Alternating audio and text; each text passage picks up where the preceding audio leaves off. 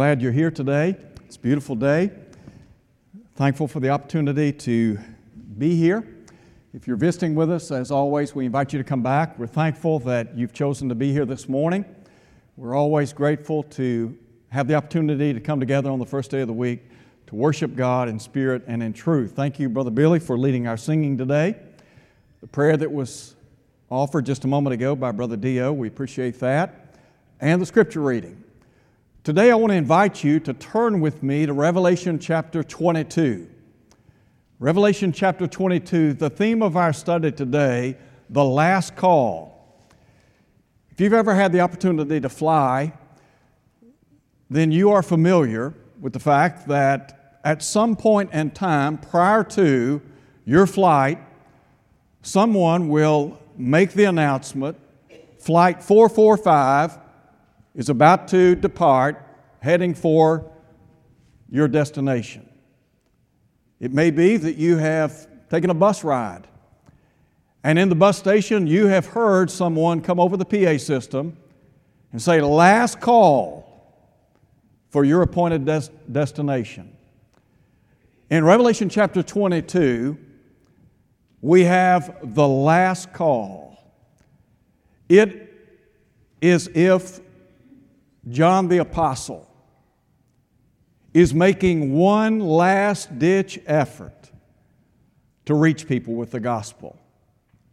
So you have the last call, the last book, and the last chapter of Scripture. John issues the last call. I want to talk about the last call for a minute. I want to begin by talking about the last call has been issued by. By whom, you ask? Well, number one, by the Savior, by Jesus. The text that was read a moment ago identifies Jesus as the Alpha, the Omega, the beginning, the end, the first, the last, the root and offspring of David. Jesus, the focal point of the New Testament. The one who said in the long ago, I am the way, the truth, the life. No man comes unto the Father but by me. The one of whom the apostles affirmed in Acts chapter four, verse twelve, neither is there salvation in any other. There is no other name under heaven given among men whereby we must be saved. The Lord Jesus Christ is the man of salvation. He is the means by which we enjoy a relationship with God the Father. And John, in this book, emphasizes the Christ. In Revelation chapter one, verse five, John would say, speaking of the Christ, unto him who loved us and washed us by our sins by his own blood. So to understand that the last call has been issued by the Savior. And with Jesus, there is the opportunity for forgiveness. We live in a day and time and a culture today that mocks and ridicules the idea of sin. This whole concept of sin has been banished in the minds of many, and yet what does the Bible say? There's none righteous, no, not one. All have sinned and fall short of the glory of God. John said in First John chapter three, verse four, that sin is the transgression of the law. Sin is a universal problem, plagues the human family. We are not born sinners, but we are born into a world of sin. And Ezekiel said, the soul that sins, it will surely die. Paul would say in Romans chapter six, verse twenty-three, the wages of sin is death. And yet through Jesus, you can enjoy the forgiveness of your sins. Paul would say in Ephesians one seven, in him we have redemption through his blood, the forgiveness of sins, according to the riches of his grace. To know that in Christ Jesus, we can be redeemed, redeemed by the precious blood of Christ, reconciled in his divine body. No wonder Paul would say in Second Corinthians chapter five, be reconciled to God, to enjoy a relationship with God, to have the forgiveness of sins. But then not only is there forgiveness with Jesus, but you have a future with Jesus. If you're living in the world, and you can read the book of Revelation, you can read the other books in the New Testament. One of the points of clarity made over and over again, there is no future outside of Christ. If Jesus Christ is not in your life, you don't have a future. You may have a limited future here upon planet Earth, but when you step out into eternity, when you're standing on the plains of eternity, there is no future. As Paul said, you're without hope and without God in this world, Ephesians two in verse twelve. And yet the difference, verse thirteen, Paul said, but now in Christ Jesus, you that once were far off are brought near, made near by what? By the blood of Christ. You see, when you become a child of God, you then enjoy the hope of life eternal. Paul said we live in hope of life eternal, which God, who cannot lie, promised before the world began. Listen to what John said, First John two twenty-five. This is the promise. What's the promise? Eternal life. God has given us eternal life. This life is located where? In His Son, First John five, verse eleven. John said, he who has the Son has life. He who does not have the Son of God does not have life. So to be in Christ Jesus, to enjoy forgiveness and to have a future, to know that at some point in time in life, we're going to come to the end of the road. The train will stop. Whether we like it or not, we'll get off. The question is, where will we be in eternity? So, first, the call that has been issued by the Savior. The last call has not only been issued by the Savior, but by the Spirit. In Revelation twenty-two, verse seventeen, John said, and the Spirit and the bride say, come. The Spirit here would be the Holy Spirit. And through the word of inspiration, there are any number of passages of Scripture that continually encourage us to come to Christ. You remember what Paul wrote in Second Corinthians chapter six at verse two? Paul said, today is the day of salvation. One of the things about Scripture that is set forth over and over again, the power of God's Word. God's Word has the ability to pierce the hardest of hearts. In Acts chapter two, when Peter and the other apostles preached on Pentecost Day, the Bible says that they were cut or pricked in their heart. In other words, God's Word resonated with them. Paul said, I'm not ashamed of the gospel. Why? It's the power of God unto salvation. The Hebrew writer said, the Word of God is living and active and sharper than any two-edged sword. When you look at the Scriptures, the Scriptures are making an appeal to you. And what John is saying is, here is the last call. The Spirit says what? Come. The power of God's Word. Please do not let it fall on deaf ears. Jesus talked about listening and listening attentively. In chapters two and three of the book of Revelation, Jesus said, to each and every church, he who has ears to hear, let him hear what the Spirit says to the churches. Are you listening? Are you listening to the last call of Scripture? And then what about the promises of Scripture? Peter said in Second Peter chapter one that God has given unto us all things that pertain to life and godliness. How often have you heard people say, the Bible presents facts that must be believed, commands to be obeyed, but promises to be enjoyed. Over and over and over again, there are promises extended to us. Pardon from sin, peace with God, the presence of God in our lives, the privilege of prayer, the opportunity to live in hope of that promised home in heaven. These are divine promises. And the beauty of Scripture is set forth, they're set forth in clear detail. And then the last call. Not only issued by the Savior and by the Spirit, but by the saints. John said, the Spirit and the bride say, come. Let him who hears say, come. And whoever will, let him take of the water of life freely. That is, those who are thirsty, thirsting for a better life. One of the great things about being a part of the church is the church is comprised of caring people.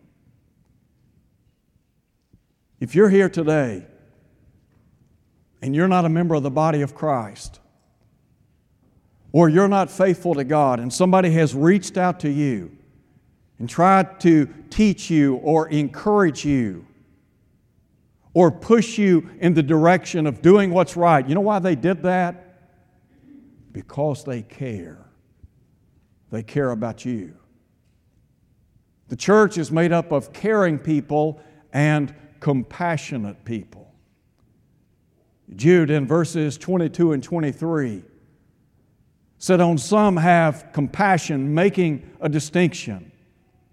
And others, he said, save with fear, pulling them out of the fire. If somebody talks to you in a candid way about the gospel of Christ, about your lifestyle, they're not doing that necessarily to hammer you, they're doing it to help you. They're trying to encourage you to do what is right. So you have the last call. I can just hear the Savior calling over and over again. Didn't Jesus say, come unto me, all you that labor and are heavy laden, the promise being, I'll give you rest? The last call issued by the Spirit, and over and over again, God through His Word appealing to people. And then the saints, members of the body of Christ, reaching out, trying to make a difference in the lives of people. The last call has been issued by the Savior, the Spirit, and the saints. But secondly, who has it been issued to? The last call has been issued first and foremost to the lost. I think that we're living in a day and time, in a culture, where there are a lot of folks that really do not know they're living in sin, and that they're lost. As hard as that may be to grasp, that is the truth. They have no idea that the lifestyle that they're living will ultimately lead to eternal death. That last call has been issued to alien sinners, to people who have never obeyed the gospel of Jesus Christ. Now, the Bible, in a very candid and forthright way, teaches us what we must do to be saved. God has done His part. God sent His Son to die for our sins. And the Bible tells us, but God, who is rich in mercy, for the great love wherewith He loved us, even when we were dead in sins, made us alive together with Christ. By grace are you saved. So God has done His part. But the question is, have we done our part? I know that there are people in the world today that will, that will tell you, that will say, you can't do anything to be saved. Well, if that's the case, why then did on Pentecost Day they cry out, men and brethren, what shall we do? Why did the jailer ask, what must I do to be saved? Is there something that I must do? You need to first and foremost hear the gospel of Christ. Faith comes by hearing, and hearing by the word of God, Romans ten seventeen. And then you've got to put that faith into action. Do you believe Jesus is the Son of God? You may be here today, you've never obeyed the gospel, but you believe Jesus is who He claimed to be. You believe what the Bible teaches about Jesus, that He is, as Peter said in the long ago, the Christ, the Son of the living God.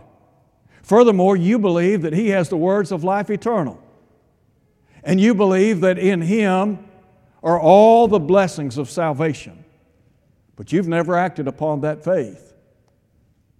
Faith without works is dead. You've got to be willing to put into action your faith in the Lord Jesus Christ. Now, Jesus said, except you believe that I am, He said, you'll die in your sins. And listen, if you die in your sins, Jesus said, where I am, there you cannot come. If you believe that, the next step, you've got to repent. You've got to repent of all of your sins. Jesus said, I tell you, except you repent, you will all likewise perish. In Acts chapter seventeen, we have the Apostle Paul. He's in the city of Athens. He's preaching the gospel about the one true living God, the one of whom he affirmed, it's in Him that we live and move and have our very being. Why? Because He's the giver of all life, breath, and all things. In verse thirty, he said, the times of ignorance God winked at, but now commands all men everywhere to repent. You've got to be willing to repent of all of your sins, to walk away from a life of sin, to confess with your mouth what you believe in your heart, that Jesus is the Son of God. But we're not finished. You've got to be baptized into Christ to be saved. How do I know that? Listen to what Jesus said. He that believeth and is baptized shall be saved. That is a direct quotation of what Jesus said. It's not about what He said. It's not maybe what He said. It is what He said. On Pentecost Day, when they were instructed to repent, they were also told to be baptized. For what reason? For the remission of sins, for the forgiveness of sins. Paul said he was instructed to be baptized to wash away his sins, Acts twenty-two sixteen. Now please listen very carefully. If you have not done that, you are not a Christian. You're not a child of God. And you're lost. You need to know that. Not only are you baptized into Jesus so that you might contact His blood, but the Bible says you are then added to His body. Please listen very carefully. Nowhere in Scripture does the Bible authorize denominational bodies. Not one place. You can read the Bible from cover to cover. You will never read about Protestant churches in Scripture. Not one time. You can't be saved in a man-made church. Did you know that? You can't be saved in a denomination. There is only one church that saves. That's the church that Jesus died and purchased with His blood. Acts twenty, verse twenty-eight. And if you're not in that blood-bought body, you're not among the saved, the redeemed, the cleansed. It's just that plain. Paul said, by one Spirit were you all baptized into one body. What's the one body? He's the head of the body of the church. You mean to tell me in the religious world there are all these churches and you're saying there's just one church? Not what I'm saying is what the Bible says. If you've got a problem with that, then you need to take it up with the Lord, because He's the one that died and purchased the church. It belongs to Him. And by the way, the Bible says, the church wears His name. It is the church of Christ, the church that belongs to Christ. It's not the church of Thomas and Alexander Campbell. It's not the church of the Wesleys. It's not the church of the Smiths. It's the church of the living God. And if you're not in that church, you're not among the saved. Somebody needs to tell you that's what the Bible teaches. John said, the Spirit and the bride say, come. If you're not a part of the ecclesia, the community of the saved, the ecclesia is the called out. In the New Testament, the Bible says that those who obeyed the gospel were delivered out of the power of darkness and translated into the kingdom of God's dear Son. Just one kingdom. Kingdom and the church, synonymous. So if you're in Christ, you're in the church. And don't let anybody tell you, you can have a relationship with Jesus, but you don't need to be a member of the church. That is not biblical.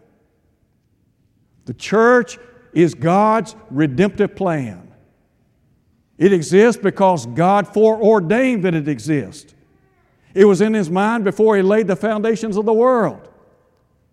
So there's one church and one body.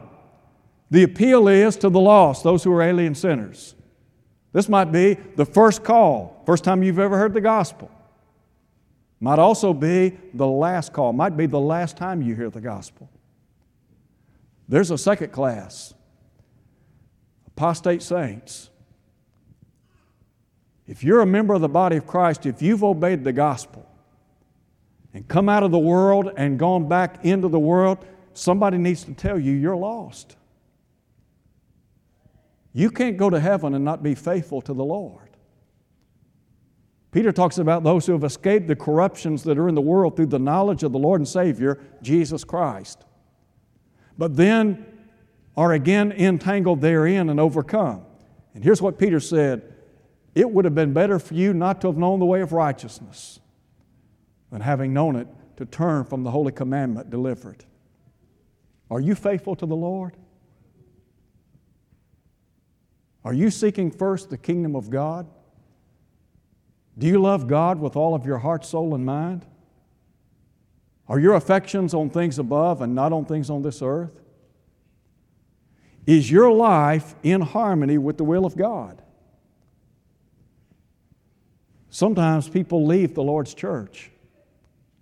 They go back into the world. And John is writing here, and he is appealing to people. You need to listen. You need to listen to what the Bible says. Coming today, it's going to be too late. So, there is the last call. The last call has been issued to the lost, but also to the living. Here's what the Hebrew writer said in chapter nine, verse twenty-seven. It is appointed unto man once to die. After this comes the judgment. On February the eighteenth, two thousand one, I remember watching on television the pre-race events for the Daytona five hundred. I'm not necessarily a huge NASCAR fan, but I've watched many races. On that day, they focused on Dale Earnhardt. I never will forget, he sat outside, outside his bus and looked, as we say, calm, cool, and collected. And he talked about being the only driver with the opportunity to win an eighth championship. At that time, he and Richard Petty, Petty both had seven championships. I watched a good portion of that race. On the final lap,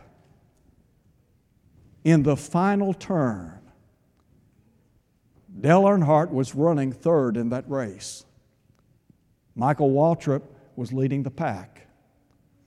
Behind him, Dale Earnhardt Junior Interestingly, Dale Earnhardt Senior owned the car that Michael Waltrip was racing in, as did he own the car that Dale Earnhardt Junior was driving. So he's trying to protect that one two finish. If you watch the tape, you'll see that he was bumped from behind. His car traveled up the wall at about one fifty-five or sixty miles per hour. And I remember watching live when he hit that wall. Immediately, his hood popped up and began to bandy back and forth. I walked back outside. I thought, race is over. Last-ditch effort. Had a wreck. And he'll be angry. What I didn't know, he was killed instantly on that day. Let me ask you a question. Do you think he ever anticipated not finishing that race? I mean, he's the last lap. He's in turn four. He's on the home stretch. He's probably already thinking about what he's going to do that afternoon or the rest of that afternoon and evening. Celebrating with his son and Michael Waltrip. And just like that, in eternity. What if you had died this past week? You know, in Luke sixteen, we read about the rich man and Lazarus. The rich man had a good life, didn't he? The Bible says he was, that he was clothed in purple and fine linen, lived in luxury, lived, lived the life of Riley, as we say. And then there was Lazarus, who sat at his gate, desiring the crumbs that fell from the rich man's table. The dogs were said to have come and licked his sores. But you remember Jesus said both of those men died. Lazarus died and was carried by the angels into the bosom of Abraham. The rich man was said to have died, and Jesus said he was buried. And then the text says, and being in torment, he lifted up his eyes. Imagine for just a moment, you died this past Friday. Your body is now down the road at Brantley or Coleman. Your family's already picked out the clothes you're going to wear to be buried in. They've already made out your funeral service. Tomorrow we'll have your funeral. Might even have it right here. But you're gone. Why? Because you died Friday. So my question to you, had you died on Friday, where would you be right now?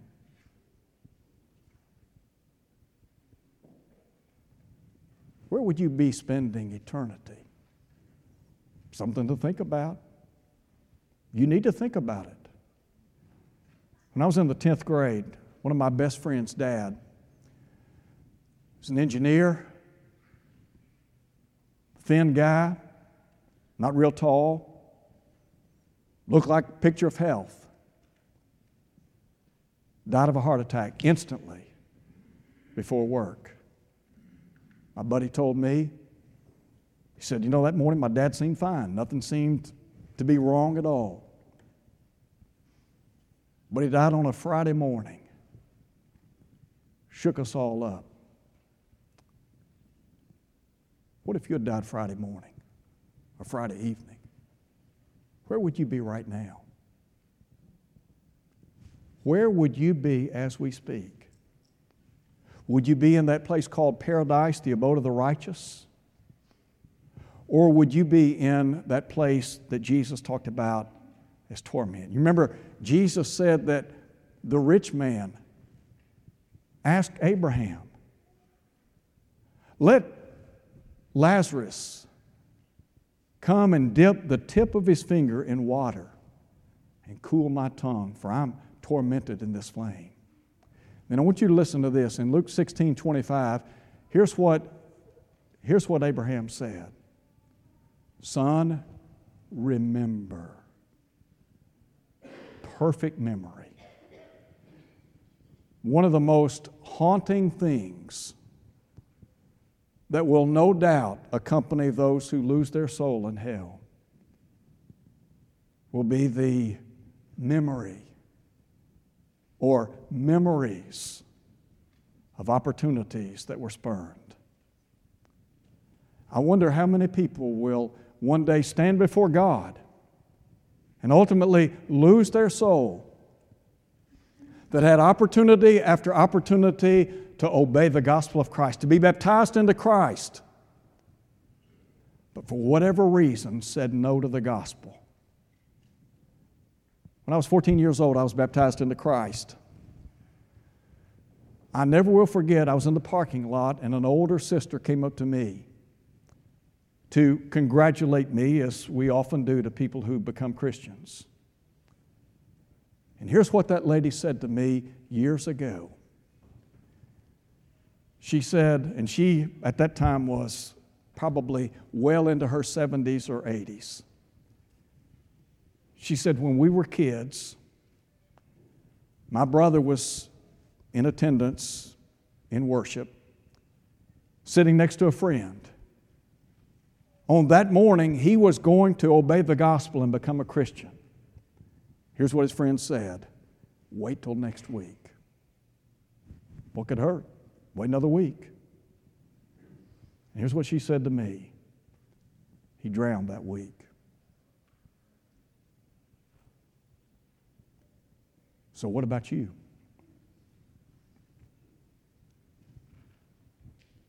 If you had died Friday night, where would you be right now? Where would you spend eternity? This is the last call. I can tell you this. There have been occasions when I have preached on Sunday and there have been people present that were not able to come the following Sunday because of death.